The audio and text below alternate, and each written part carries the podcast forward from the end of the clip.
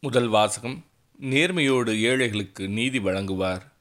இறைவாக்கினர் எசாயா நூலிலிருந்து வாசகம் அதிகாரம் பதினொன்று இறைவசனங்கள் ஒன்று முதல் பத்து முடிய.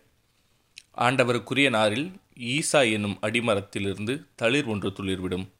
அதன் வேர்களிலிருந்து கிளை ஒன்று வளர்ந்து கனி தரும். ஆண்டவரின் ஆவி அவர் மேல் தங்கியிருக்கும். ஞானம் மெய்யுணர்வு அறிவுரைத்திறன் ஆற்றல் நுண்மதி ஆண்டவரை பற்றிய அச்ச உணர்வு இவற்றை அந்த ஆவி அவருக்கு அருளும். அவரும் ஆண்டவருக்கு அஞ்சி நடப்பதில் மகிழ்ந்திருப்பார். கண் கண்டதைக் கொண்டு மட்டும் அவர் நீதி வழங்கார்.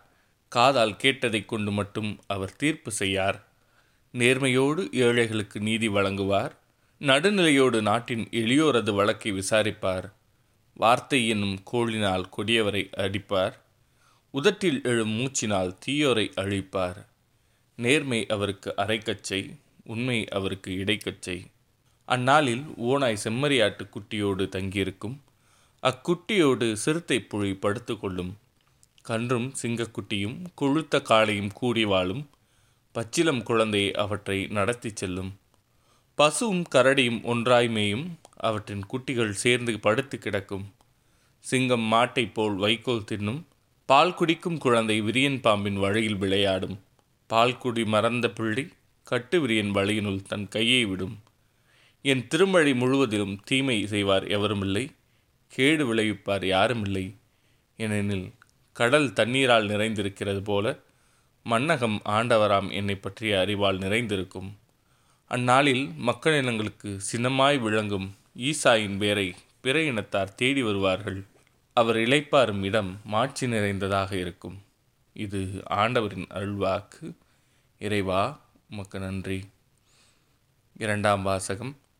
மக்கள் அனைவரையும் கிறிஸ்து மீட்கிறார்.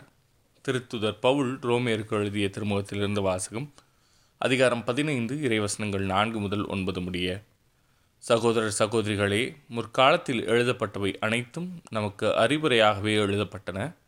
மறைநூல் தரும் மன உறுதியினாலும் ஊக்கத்தினாலும் நமக்கு எதிர்நோக்கு உண்டாகிறது. கிறிஸ்து இயேசுவின் முன்மாதிரிக்கு ஏற்ப நீங்கள் ஒரே மனத்தினராயிருக்குமாறு மன உறுதியையும் ஊக்கத்தையும் தரும் கடவுள் உங்களுக்கு அருள் புரிவாராக.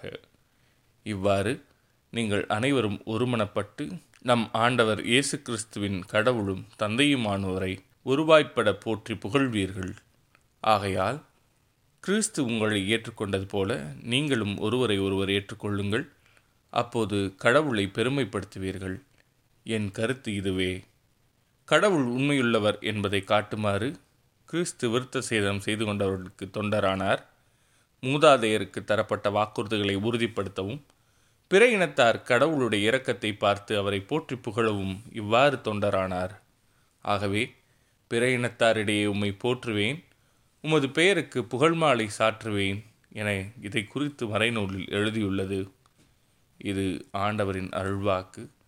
இறைவா உமக்கு நன்றி.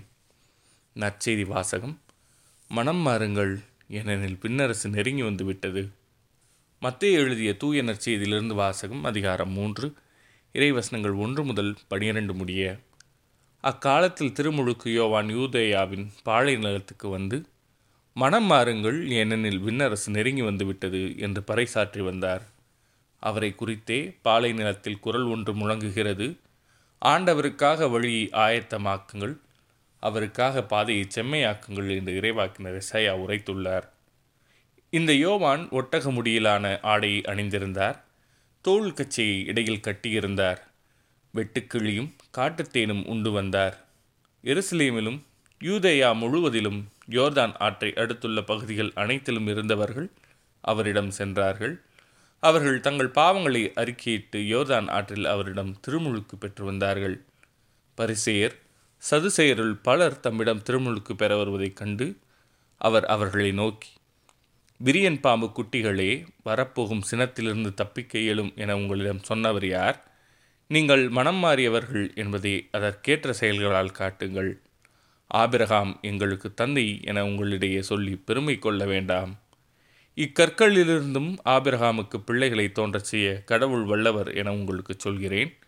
ஏற்கனவே மரங்களின் வேரருகே கோடாரி வைத்தாயிற்று. நற்கனி தராத மரங்கள் எல்லாம் வெட்டப்பட்டு தீயில் போடப்படும். நீங்கள் மனம் மாறுவதற்காக நான் தண்ணீரால் திருமுழுக்கு கொடுக்கிறேன். எனக்கு பின் ஒருவர் வருகிறார். அவர் என்னை விட வலிமை மிக்கவர். அவருடைய மிதிகடிகளை தூக்கிச் செல்லக்கூட எனக்கு தகுதியில்லை. அவர் தூய ஆவி என்னும் நெருப்பால் உங்களுக்கு திருமுழுக்கு கொடுப்பார். அவர் சுலகை தம் கையில் கொண்டு கோதுமையும் பதரையும் பிரித்தெடுப்பார்.